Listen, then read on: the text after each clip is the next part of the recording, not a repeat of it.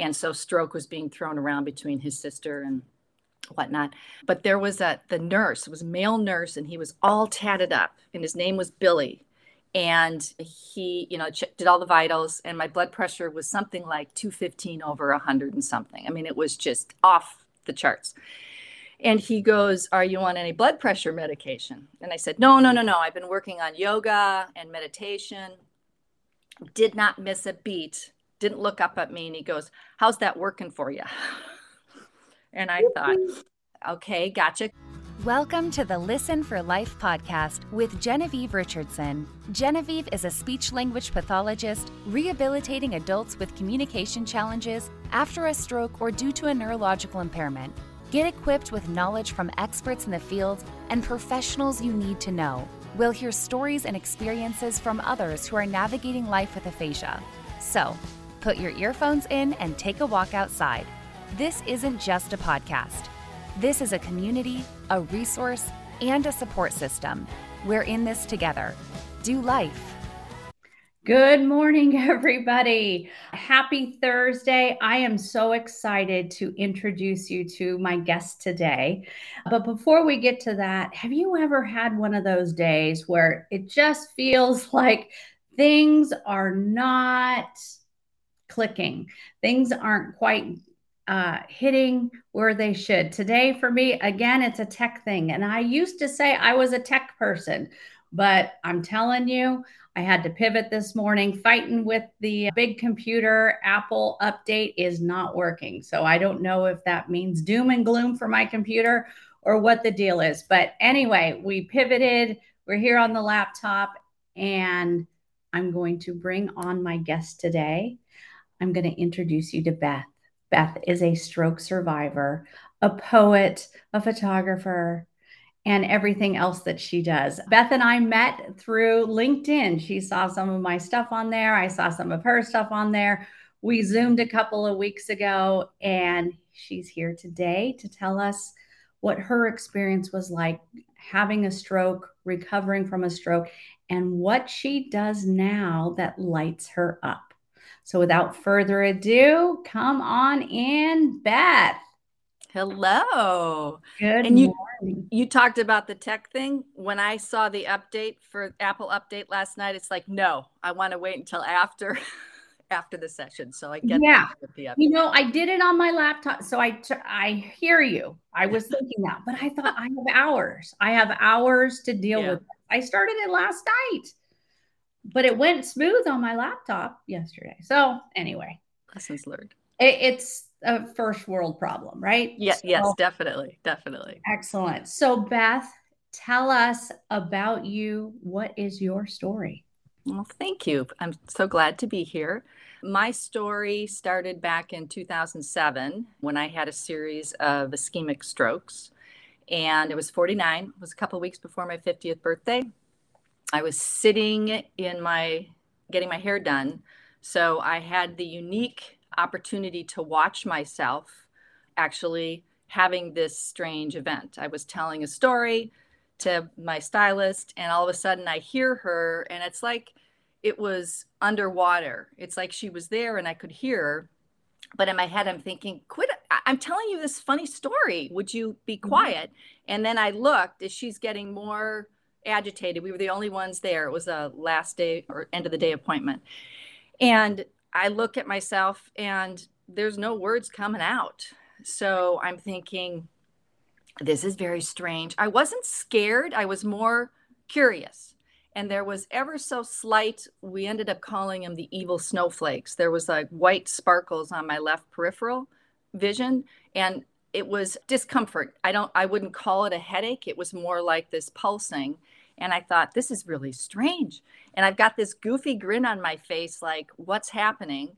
And so then I thought, okay, she can't hear me. She's talking. So I went to reach for my pen in my purse, and my hand was a claw. And I thought, oh, this is not good. But mm. stroke still didn't. I mean, stroke was my grandmother's in their, you know, in their 80s that had it. So that wasn't even, I, I had no concept of what really was happening. So I couldn't write sat there for like i don't it was probably five minutes less than five minutes she can't remember either she's like should i call 911 and i'm like shaking my head no no because of course i didn't want to go to the hospital for whatever would happen so within a couple minutes i could talk i don't know what my balance would have been like because i was sitting in a chair and i was meeting my husband and two of our three daughters around the corner for dinner and i said i'll jeff's over there I'll just walk over there, finish doing my hair. So we did that, sat through dinner, didn't say anything, drove one of my daughters home because we each took a daughter home, which wasn't very far, but I shouldn't have been driving.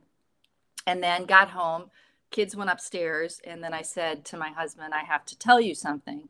And he just like panicked.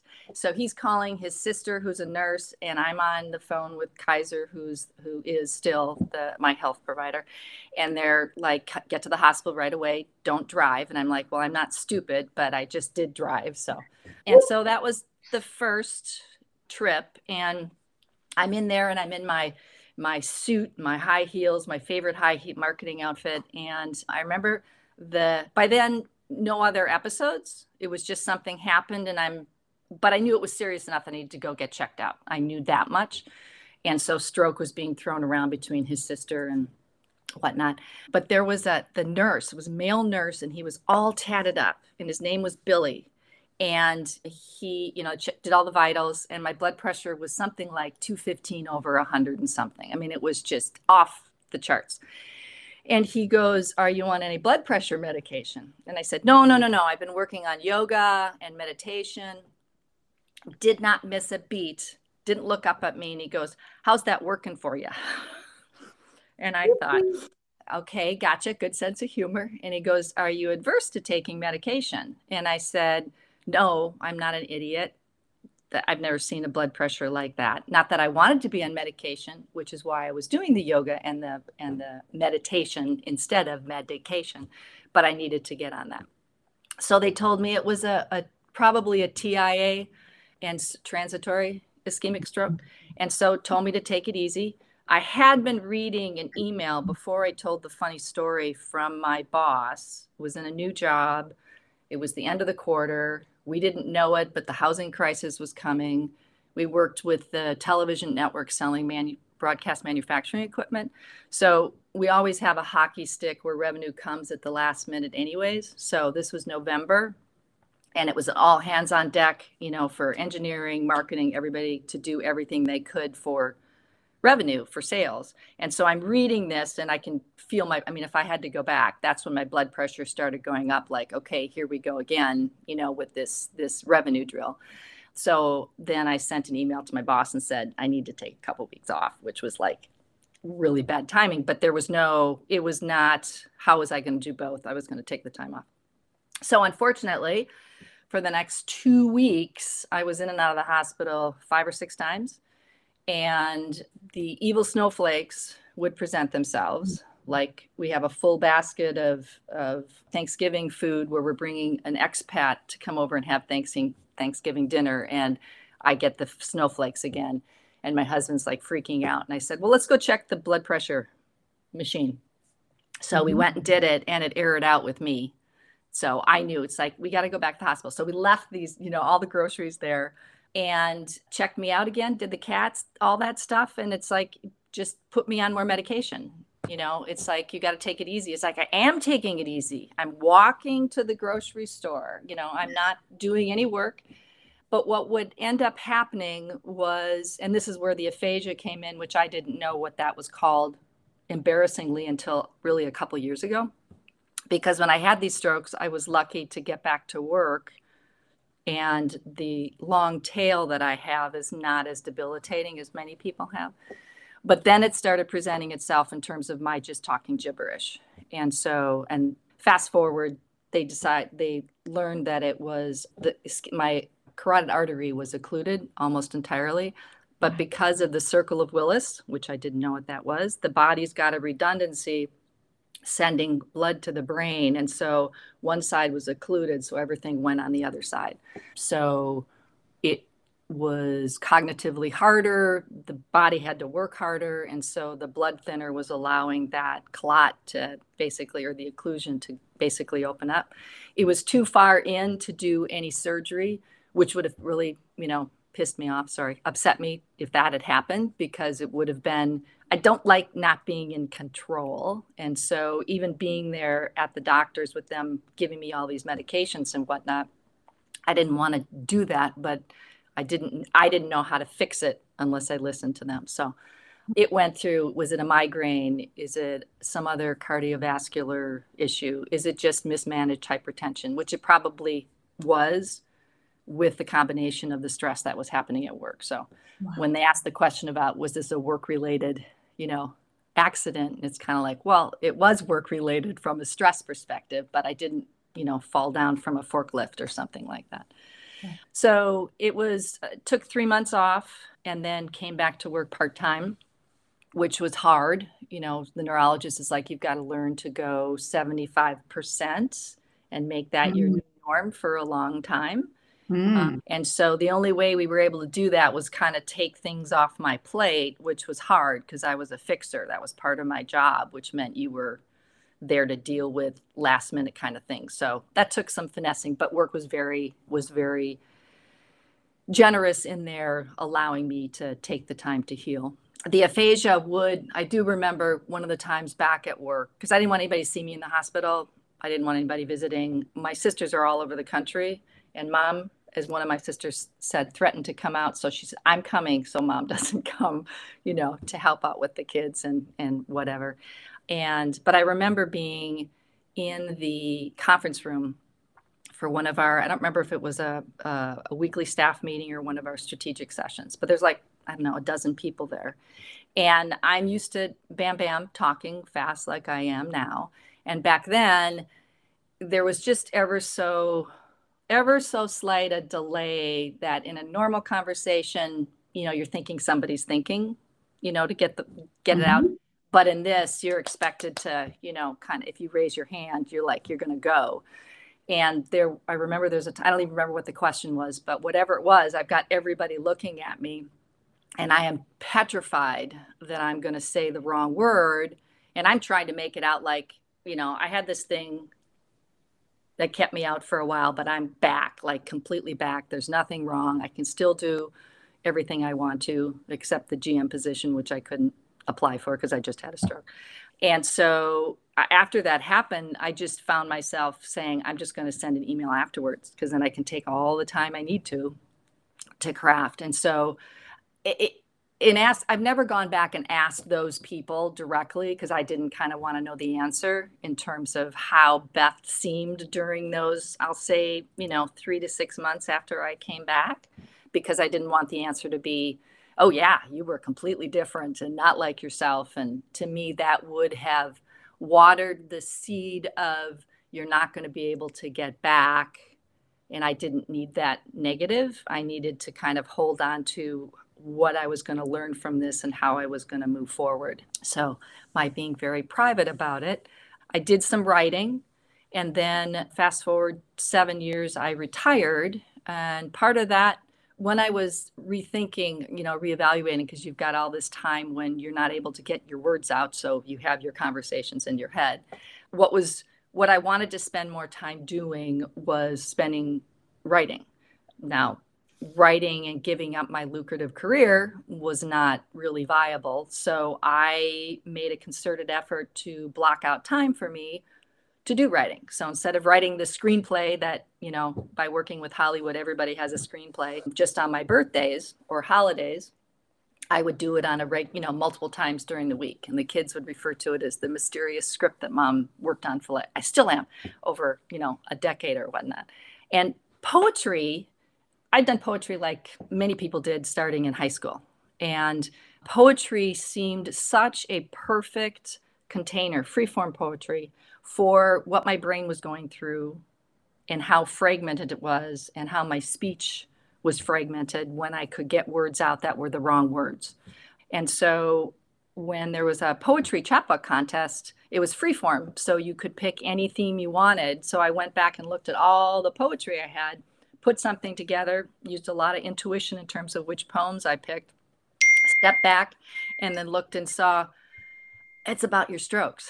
it's like you don't want to talk about your strokes and all this poem all these poems here are about your strokes so i had wrong word dinner which was was the night that the aphasia was really bad and i just sunk into what it felt like in not finding the right word and not being able to keep up and the internal dialogue that goes on and then i had another poem that was very long but it was my experience on thanksgiving morning when I woke up and my arm felt numb, and I didn't know if it was numb because I slept on it or it was numb because I had another event during the night. And so it was Thanksgiving with a side of no thank you. And I divided into eight. So that really became the spine of the chapbook, where these, you know, these dipping into what it was like to go wait for the MRI machine and somebody had to be called in because it was Thanksgiving and just the the panic because I think that was the day that I really realized are these ever going to stop? You know, it was funny at the beginning. I kind of, it was like speeding and you, you, don't get caught. Right. You know, the blood pressure was high, but you didn't get caught. And then I got caught, but I got a, a warning ticket, you know, and then I came back and I kept getting these tickets. And then I, just wondered, was I, is this just going to be it? Because they really don't know what's wrong with me and they keep giving putting these meds on me and it doesn't seem to be working. So that was probably the lowest point. And so i did the chapbook and i won the contest which was great. And then so it's no i know. Hold that up. Transition thunderstorms. And uh, what was delightful about that was a couple of things. I loved thunderstorms growing up in the midwest and the title transition thunderstorms it's like the thunderstorms in my head in terms of what my brain was doing. And so it was kind of an ode to my upbringing because there's some you know there's some non-stroke poems in here uh, mm-hmm. with the thunderstorms in my head but the the poetry was mostly about the strokes and then when you've got the chapbook it's like okay you didn't want to talk about your strokes but guess what? You're going to have to do readings and you're going to have to talk about your strokes. So I figured maybe it just, I needed, the universe was telling me that I needed time to process what really happened and be on the other side of it and to write about it, you know, long after, and then really reflect on how the resilience that I had in getting through the strokes was an important piece of who I am. And as you learn in writing, or are reminded again and again, the past is in the present in terms of the decisions you make. So, as I'm working on a memoir, which is about totally different, not a, not about the strokes, but it's about moving historic mansion. I the feedback keeps coming from my the beta readers was is they want to see more of me in it, not just the story, which is this crazy story. And but I don't want to talk about the strokes, and yet the strokes are part of the reason that I jumped on doing this crazy thing because I was trying to prove I was back in the game. And so this was a very risky financial personal project, a perfect way, you know, for me to kind of be back in the game. So the when I had the chapbook, then I was talking about the strokes. And so I thought I started a podcast where I've always been interested in thoughts and consciousness and entanglement. And you you think of you know because of I was interested in that before the strokes, but the strokes when I look back, I spent a lot of time kind of with my thoughts. And you can't get a thought out. So where does the thought inside your head then become out? And consciousness it's like where does my consciousness end and somebody else's, you know, and how we all influence each other. So doing the podcast that I do, it's not just about people who creatives who've had some brain event, but I want to understand what their relationship was with their thoughts before to the extent that they knew what their creative process and were familiar or aware of it enough. And then if they can describe what it was like during whatever brain injury event they had and then how that has changed yeah. afterwards? And is it just an observations changed or is the mm-hmm. thought process? Because certainly there's cognitive hiccups that happen, you know, at different, some temporary, some more temporary. And so that's been fascinating to talk to, you know, writers and musicians about their experience. And then I also started a writing group and the writing group during COVID, obviously workshop stopped. And there was a there's a woman, Natalie Goldberg, for anybody who's read Writing Down the Bones. She, which I interestingly, one of the poems that's in here, which I didn't remember even writing, is this crazy riff off of one, an exercise she had. And I had been looking at my journals and kind of rediscovered that. And then up popped in my email about this intensive that she was doing. And normally she does workshops where you go for a week or a weekend. Mm-hmm. And I hadn't done that. She's down in Tucson. But because of COVID, she wasn't able to do that. So her her peeps basically uh, really coerced her into doing if people wanted to experience the workshop we don't know how long covid's going and so why don't you do it over zoom and she hates tech she would talk to the cameras like is anybody there it was really cute but there were like a thousand people from all over the world who were on these wow. workshop sessions that's when breakout groups you know were brand new and you'd get cut off and have to you know come in but what I discovered with her, she has a, a writing technique that's called a priori, which means it's uh, Latin or Greek, which is before writing or practice writing.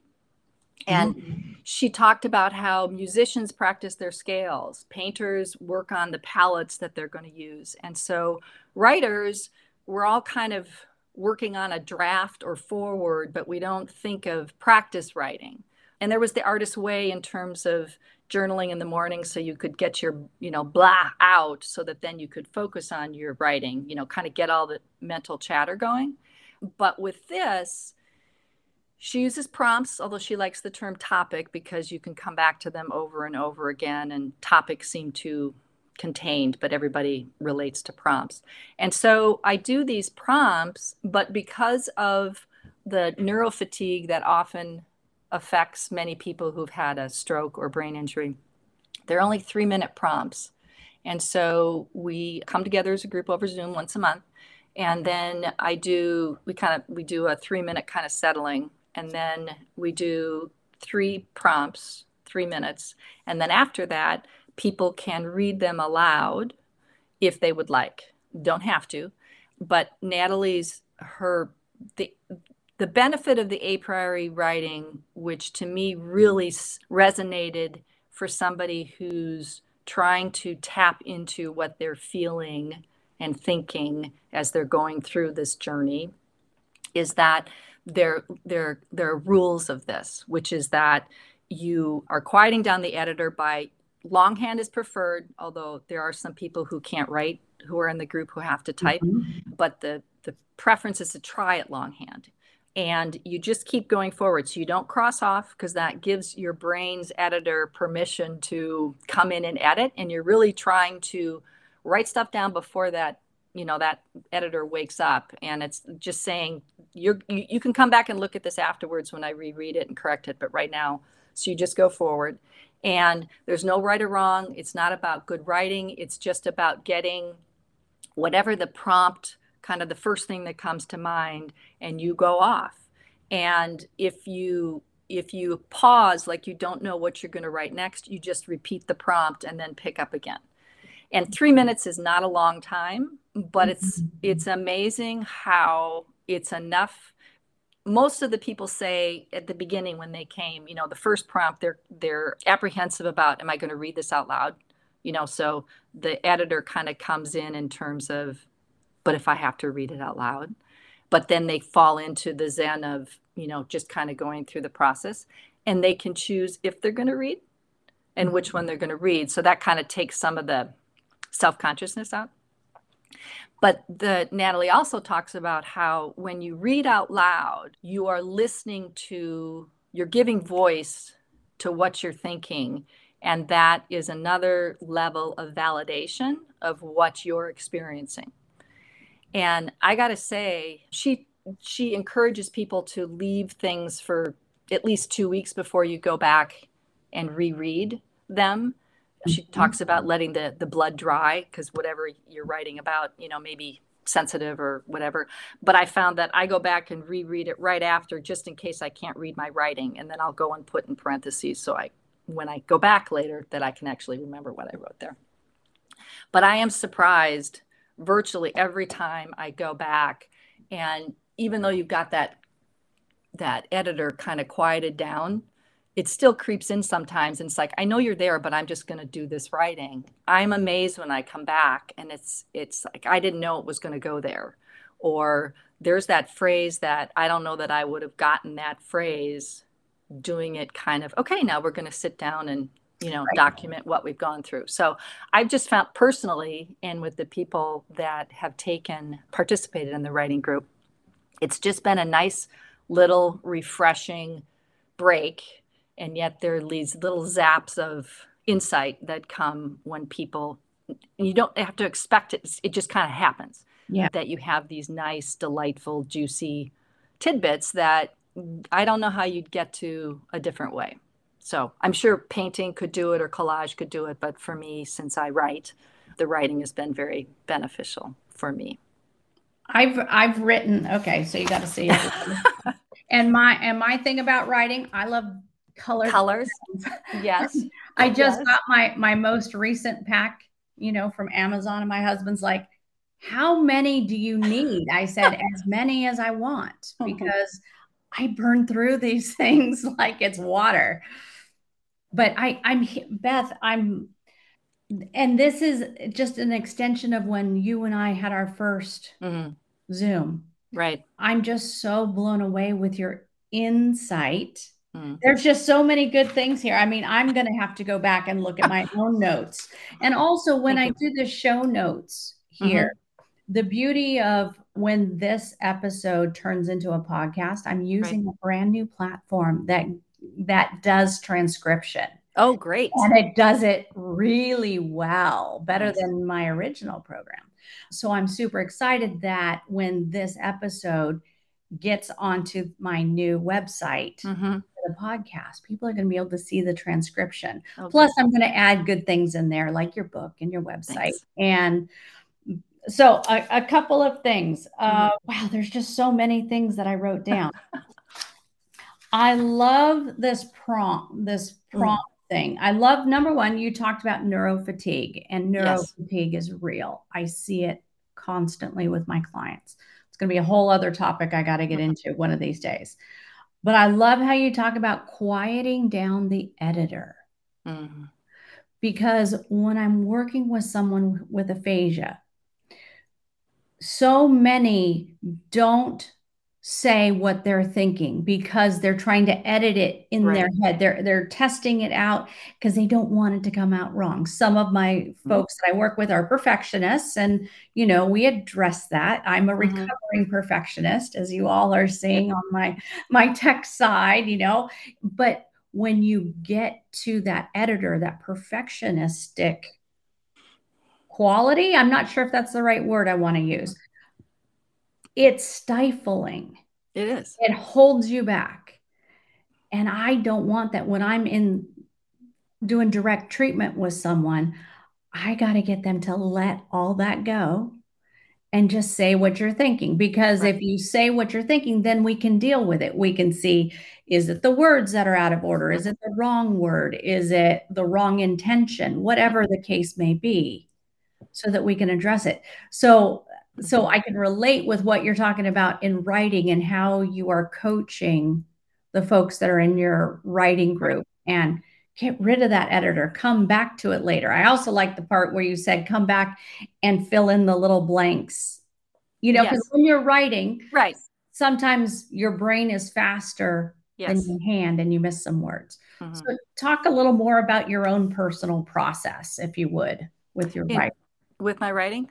I Natalie, this workshop was for writers, and she, but the technique I think can be used whether you're a writer or not, whether you journal or not. There are several things that that she, the reason she promoted this type of a priori writing as a, as a daily ritual, which I've done almost every day since I took that class in early 20, I think, I think it was early 2020, might have been 20. Wow. So I've got lots of, and I used to do the 10 minute and it would go off on different pages. Like, no, I just do one page. So I don't have to worry about a timer, you know, just oh, fill that one page. But she said that for many writers, it takes a while for you to find your voice. And to find your voice, and this is where I say it doesn't have to be just for writers, it can be mm. for women, it can be for people who are, you know, have had a neurological or some event where they don't really know what's going on and they don't know how to describe it. I know for a long time, but even before the stroke, when I, my husband, then boyfriend, you know, would say, "What do you want?" or "How are you feeling?" And it's like I didn't, I didn't know how to ask that because you were trained to be looking at everybody else. And so with my stroke, strokes, I really had to make mom, me, the project. And so all that spreadsheet color coded stuff came out as I did all my own research and, and whatnot. But the, the, trying to be able to listen to you to me is asking the right questions which sometimes you got to come in sideways because there's a part of you that's trying to be whatever perfectionist, really strong. You don't want to admit to yourself that whatever it is. And the quiet of your notebook, which you can burn it when you're done if you want to. That's true. Um, just gives you, if you get in the habit of doing it, there she actually has in her book she talks about list the 10 things that you would never tell anybody. And she goes write about all of them and then go burn it. But if you don't get it out it's always there and is percolating and gaining energy whether you like it or not. And so that was an eh, that was one of her techniques which i did. And it was funny because as i'd be writing i literally would be paying attention to who was in the house. Like somebody was going to come and read over my shoulder. And my journals there are some pages where it's like do i really want my kids you know to find this after i'm gone? Or do i really want my husband to see this you know when it's so raw?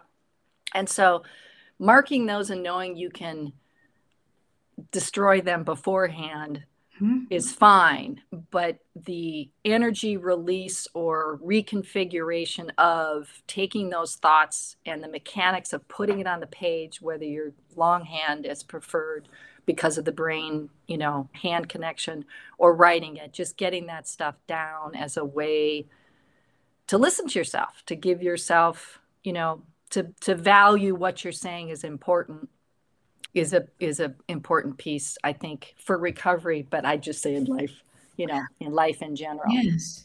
So I, that's yeah. your question. My so my routine is morning during coffee i do one of the pages and it's cute because that's my husband's next to me we both had coffee because we're, t- we're both retired right? Before we do our exercise and stuff and so he's reading the news and so he's populating you know news articles and at the beginning i when i was taking these this class i would listen to him and i thought no it's like i'm just 10 minutes i'm just 10 minutes so i'll sit here and so then i got to the point where he'd start saying something and go oh i'm sorry that's right i forgot oh i'm sorry so now he's really good you know when he sees me writing the book he kind of gives me that space because i like i mean i like the routine of us being together. So i do that every morning and then i do a monthly newsletter and i found myself I do research. So this month's newsletter is going to be on improvisation and how does the brain improvise. And fascinating as the universe kind of has things happen is the mm-hmm. person that I interviewed for the the podcast this month, which I talk about in the newsletter, is a musician and he's a jazz musician. And so there's jazz improvisation and there's com- comedy improvisation. She's going to be for next month. And so looking at improv and how that can help in life because the number one rule is and yes and you never say no. And so that was one but the the science part of it fascinated me because apparently what happens in jazz musicians is that because they were the first ones that neurologists were looking at is a part of the brain that is the traffic cop the editor traffic cop and then the other part of the brain likes to play and what happens by being in the present moment when you're doing jazz improv and they've done MR, fMRI tests mm-hmm. is the brain lights up on the creative and the, the traffic cop gets quiet. Mm-hmm. And so the the gentleman, who, Mike Keefe, who I interviewed this month, who's a friend, he is a jazz musician and he talks about how the part of his brain that is the impulse control was damaged And so that's awful with road rage. But I said, for your for your music, how do you notice a difference in your being able to more easily shift into the jazz improvisation because the editor in your case is turned down uh, but he's just getting his dexterity back so he's relearning his instruments so i encouraged him to you know when he records next time to just pay attention so i'm really curious on how for him personally especially because that part of the brain was shut down on purpose or by mm-hmm. accident mm-hmm. whatever um, right. how it might affect it so fascinating so, did I answer your question? you did, you did, and you gave me like a hundred more that I'm not going to be. I I can't. Pro, I'm not going to be able to process all those. I this whole thing about writing stuff down. I love the prompt that Natalie gave you about the ten things you would never tell anyone. Mm. I think about the spouses of my mm. patients, and I think about what a tough road they have also yes the person yeah. going through the stroke having the aphasia not being able to communicate but now all the new roles and responsibilities of the person that loves them right and yeah, yeah. and the spouses uh, get just as isolated as someone with aphasia mm-hmm. and they don't know how to let it out and i know for myself personally and I don't know how it ever came to me, but at a couple of challenging parts of my life, I remember sitting down and writing, like obsessively writing and mm-hmm. writing till I can't write anymore. Mm-hmm. I never even looked at it again. I was able to tear it up, throw it away. I don't think I burned it, okay. but but I was able to yeah. destroy it. Yeah. But that allowed me to release it and yeah, I mean, what? How are you going to release it? You talk to somebody else, but if it's private and you don't want to, right? Writing gives you a way to listen to yourself, and it's kind of you're having a two way conversation, but mm-hmm. it allows you, you know, to listen to yourself. So. And you said the word validation because mm-hmm. what we're thinking is valid. I mean, that's what we're experiencing. It's based on our memories and our experience. And we got to not be so critical. We got to not be so judgy Right. Sometimes. One of the other things that Natalie did, you know, in in art, there's positive and negative space. So not mm-hmm. optimist and negative and negative person or pessimist, but the negative space. So right. some of her early prompts, first prompts that she'd use is, "What do I see out my window?" So it's trying to mm-hmm. get you in the present moment, yeah, and to talk to use all your senses or as many as you can, and talk about what's out your window. And you'll you know, there'll be, I don't know, a garbage truck goes by and all of a sudden you're talking about some childhood memory about some, you know, garbage or the sound or something. And you just follow, you just follow, it's a stream of consciousness, you just follow it. And so if there's something that's burning inside your subconscious and you don't think it has a connection with the prompt, it's amazing how just participating in the game, stuff comes out and the other thing she did is she said she'd use the negative what's not what i can't see out my window. So i remember the first time i did that my mom was still alive but i said i can't see my mom you know sitting in her Barcalounger and i can't see whether the rent-a-daughter has come to get her. I can't see her. So it was all this what i couldn't see but all of a sudden my mom was very present and i wasn't thinking about her at all but that's what the that's what the prompt triggered. And i asked the writing group if people wanted to participate with you know to submit some prompt ideas. And they came back and said no we like not knowing what it's going to be. So okay. that you know it's a little writing improv to you know kind of riff off of that. And so it's just a fun exercise. And then they go off with their day and some of them are writers and some of them are just processing stuff. Mm-hmm. and then we'll pick you know everybody so far everybody's picked something to read but i you know if they really if they get some time where we hit a nerve you know that's why they, there's three prompts. So pick one of them. So invariably one of them they feel comfortable in reading or they're not comfortable but they hear somebody else and it's you know it's okay if it's not great writing. Mm-hmm. you know you just you the other thing she has you do is to be an active listener. So don't take notes when somebody's writing which is hard with with brain cognition recovery because it's hard to keep things in you know mm-hmm. so i'm a little looser on that but it's like if there's a phrase that just really gets you you know evokes something in you just share that with the yeah. person so it's it's not it's trying to have people read and not have judgment around it it's, it's not a writing critique group it's meant to be a, a, writing i don't even know reflective it's thought echoes that i Ooh. call all of these because and that came to me when i was trying to figure out it's like okay you want to write this memoir you need a platform you need a website you know all of that and so thought echoes just came up in one of my brainstorming sessions mm-hmm. and that mm-hmm. just really you know it kind of made me pause when yeah. i wrote that down yeah it, it gave me chills it's like your past self your current self your future self so you've got quantum entanglement and all of that and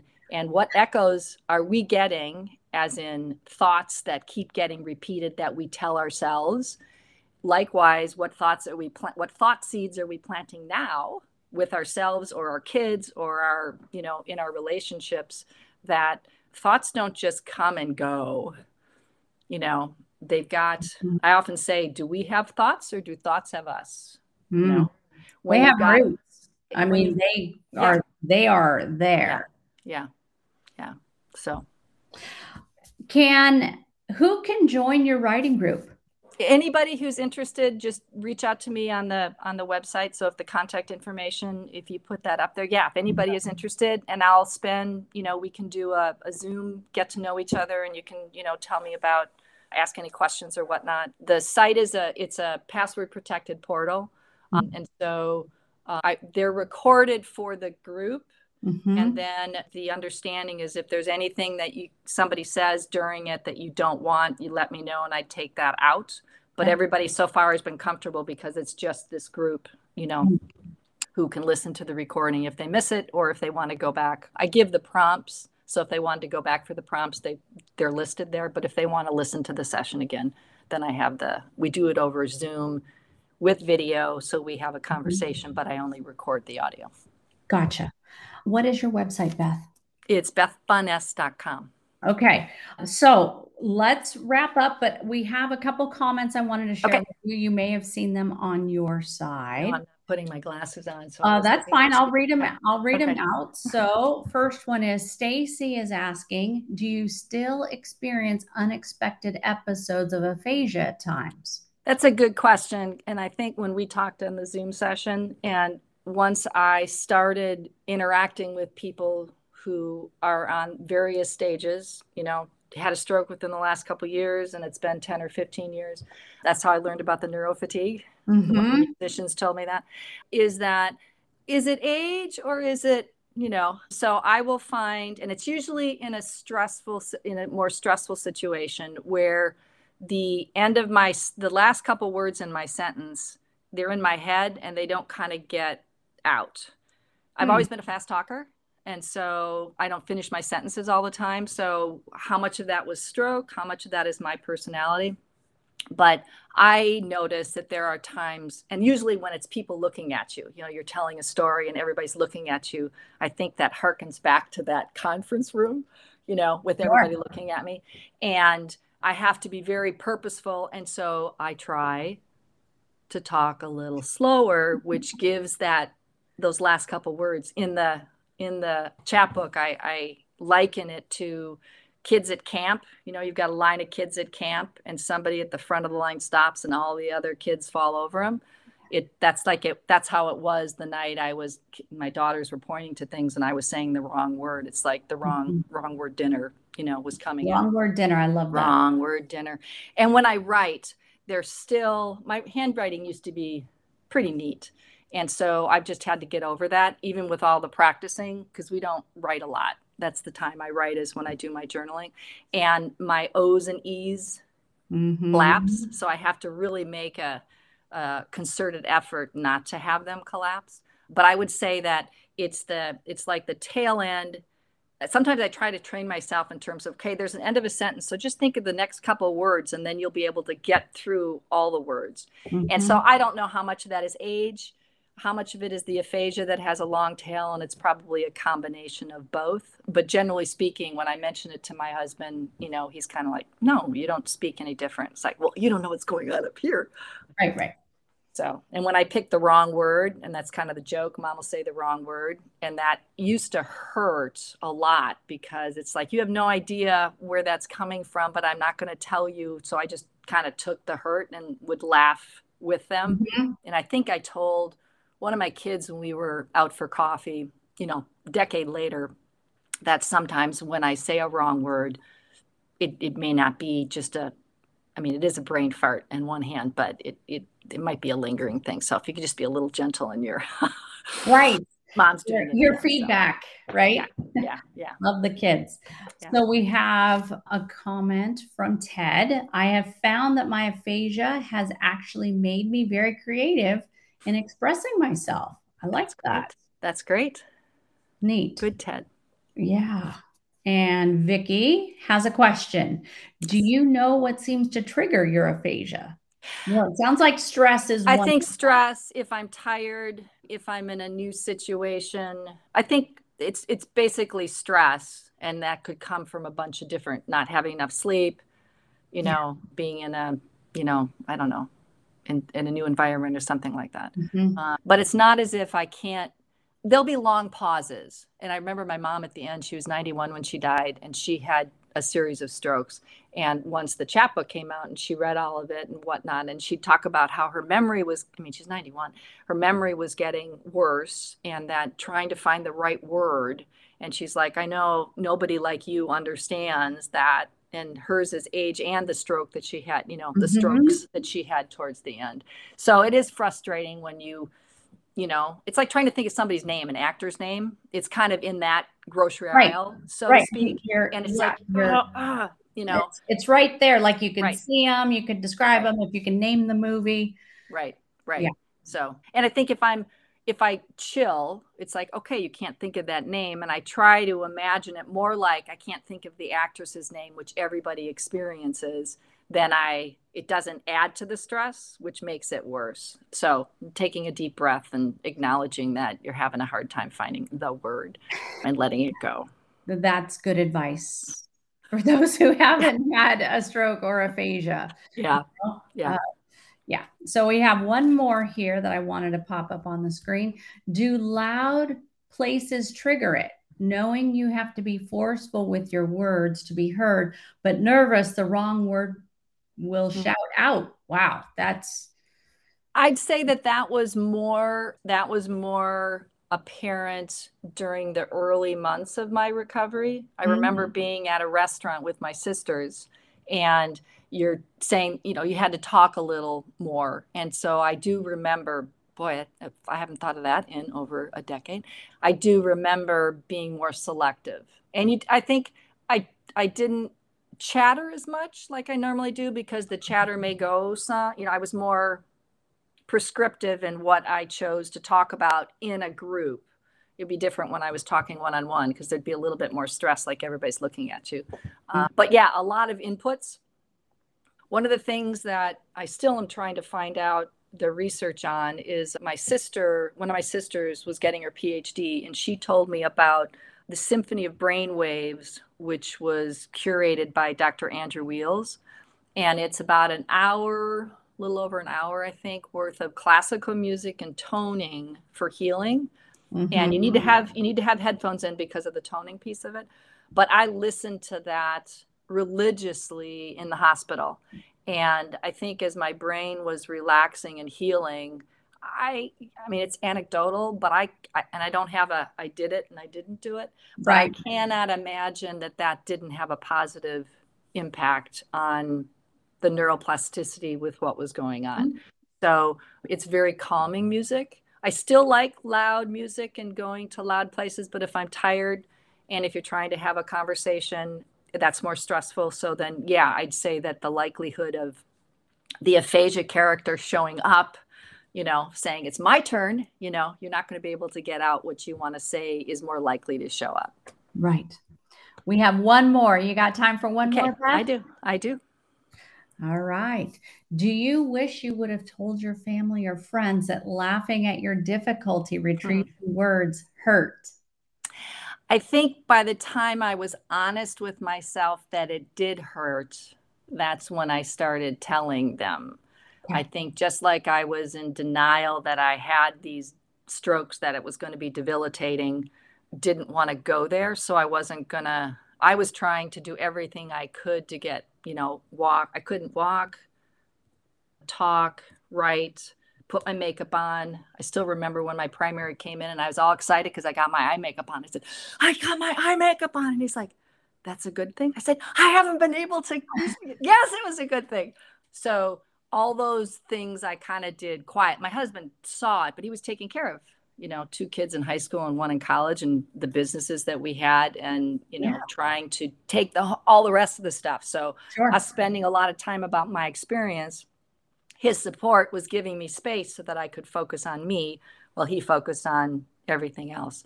But when I did tell them, when I decided that why am I feeling such a, a cringe? And then spent more time with why I was feeling that way and was able to see that I felt like I was being made fun of and that it might not just be like trying to find an actor's name that might be a little bit more, but I didn't want to play the stroke card. You know, it's like you don't want to play right. the feminist card, you know, you want to. So right. I did end up with my husband and then with all three of my kids, I think privately, when we'd go to coffee with mom, it did say something. So, but yes, had I done that earlier, had I been aware of it earlier and done that earlier, I think they would have, when it happened at a party with family or friends, they would have pivoted. I mean, they wouldn't have yes. called it out. They would have pivoted. yes. Know? So. So advocacy, I, I think of it advocacy, as advocacy yes. and something I teach early.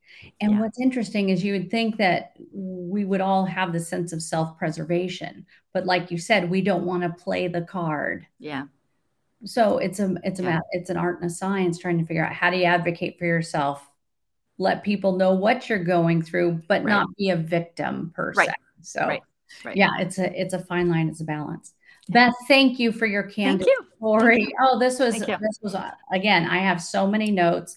I'm sure I'll have plenty more questions. I'm sure we'll have more conversations. I want to check out your podcast. How do we find your podcast? On the website.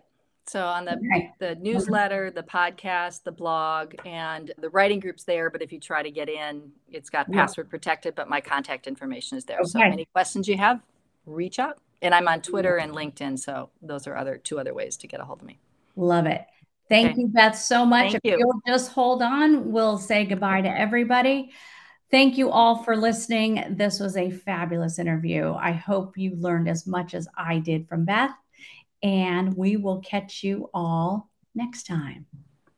Thanks for tuning in to the Listen for Life podcast. We hope you feel empowered and supported. Head over to listenforlifepodcast.com to see the show notes with links and information from today's episode. Do you have a topic, a resource to share, or a guest recommendation? Inquiring minds want to know. Let us know in the comments section.